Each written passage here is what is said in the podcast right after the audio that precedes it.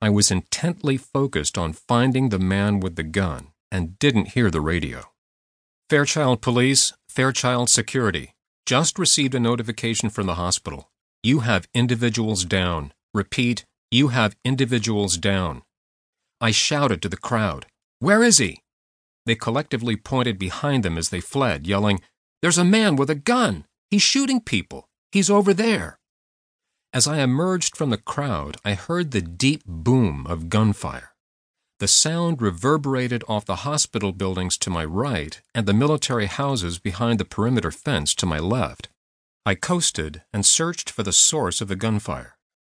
In the distance, a man dressed in black with a long gun at his hip appeared in the middle of the road.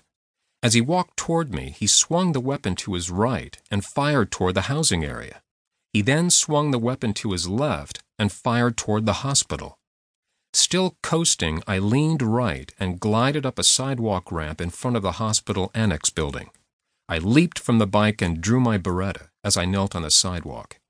My hands gripped the pistol and brought it in line with my target as I yelled, Police!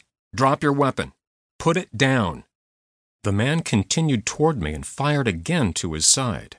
I yelled again, Police! Drop it! Put it down now! His pace quickened, and he aimed the rifle in my direction. My finger moved to the trigger of my Beretta and slowly applied pressure. The hammer came back smooth and dropped sharp, propelling my first shot toward the man with the gun. When the shooting ceased, a trail of shell casings, bullet holes, and blood led through the hallways and parking lots of the Fairchild Air Force Base hospital campus. Medical teams worked to locate and triage the wounded, while law enforcement officers searched for a rumored second gunman, and investigators attempted to identify the shooter. As word of the shooting spread, at least one Fairchild airman correctly predicted the shooter would be identified as his former coworker, Dean Mellberg. Mellberg had previously been assigned to Fairchild's calibration laboratory before being sent to the psychiatric ward of a military hospital in Texas. Technical Sergeant Peyton Kendall, a lab supervisor, said, Dean scared all of us. I was always real careful not to piss him off because I was afraid this would happen. I was scared even after he left. All along, I felt sure he'd come back. I didn't know who he'd target the lab, the commander, the doctors, the wing commander. I didn't know, and that's what scared me. Sergeant Sam Prescott previously worked with Mellberg at Cannon Air Force Base in New Mexico and had a similar experience. Prescott said during the period I knew Dean, my feelings that he was dangerous progressed daily. Prescott frequently warned his coworkers to be careful when alone with Mellberg, and he warned them to be even more cautious when gathered in a group. Prescott recalls how he learned of the shooting. About 0200 the morning after, I was asleep on my sofa with the TV on.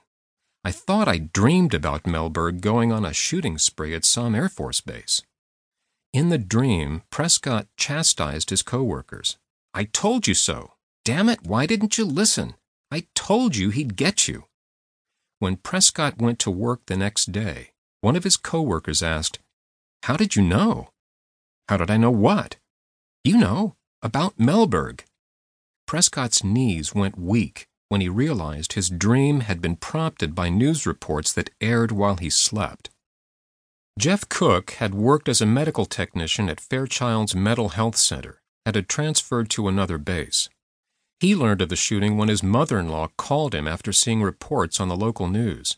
She asked him who could do something like that. Without hesitation, Cook said, It was Dean Mellberg.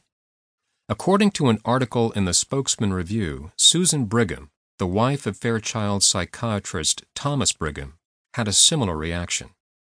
When I first heard about the shooting, that afternoon on the television, I knew Tom was dead, and I knew who did it.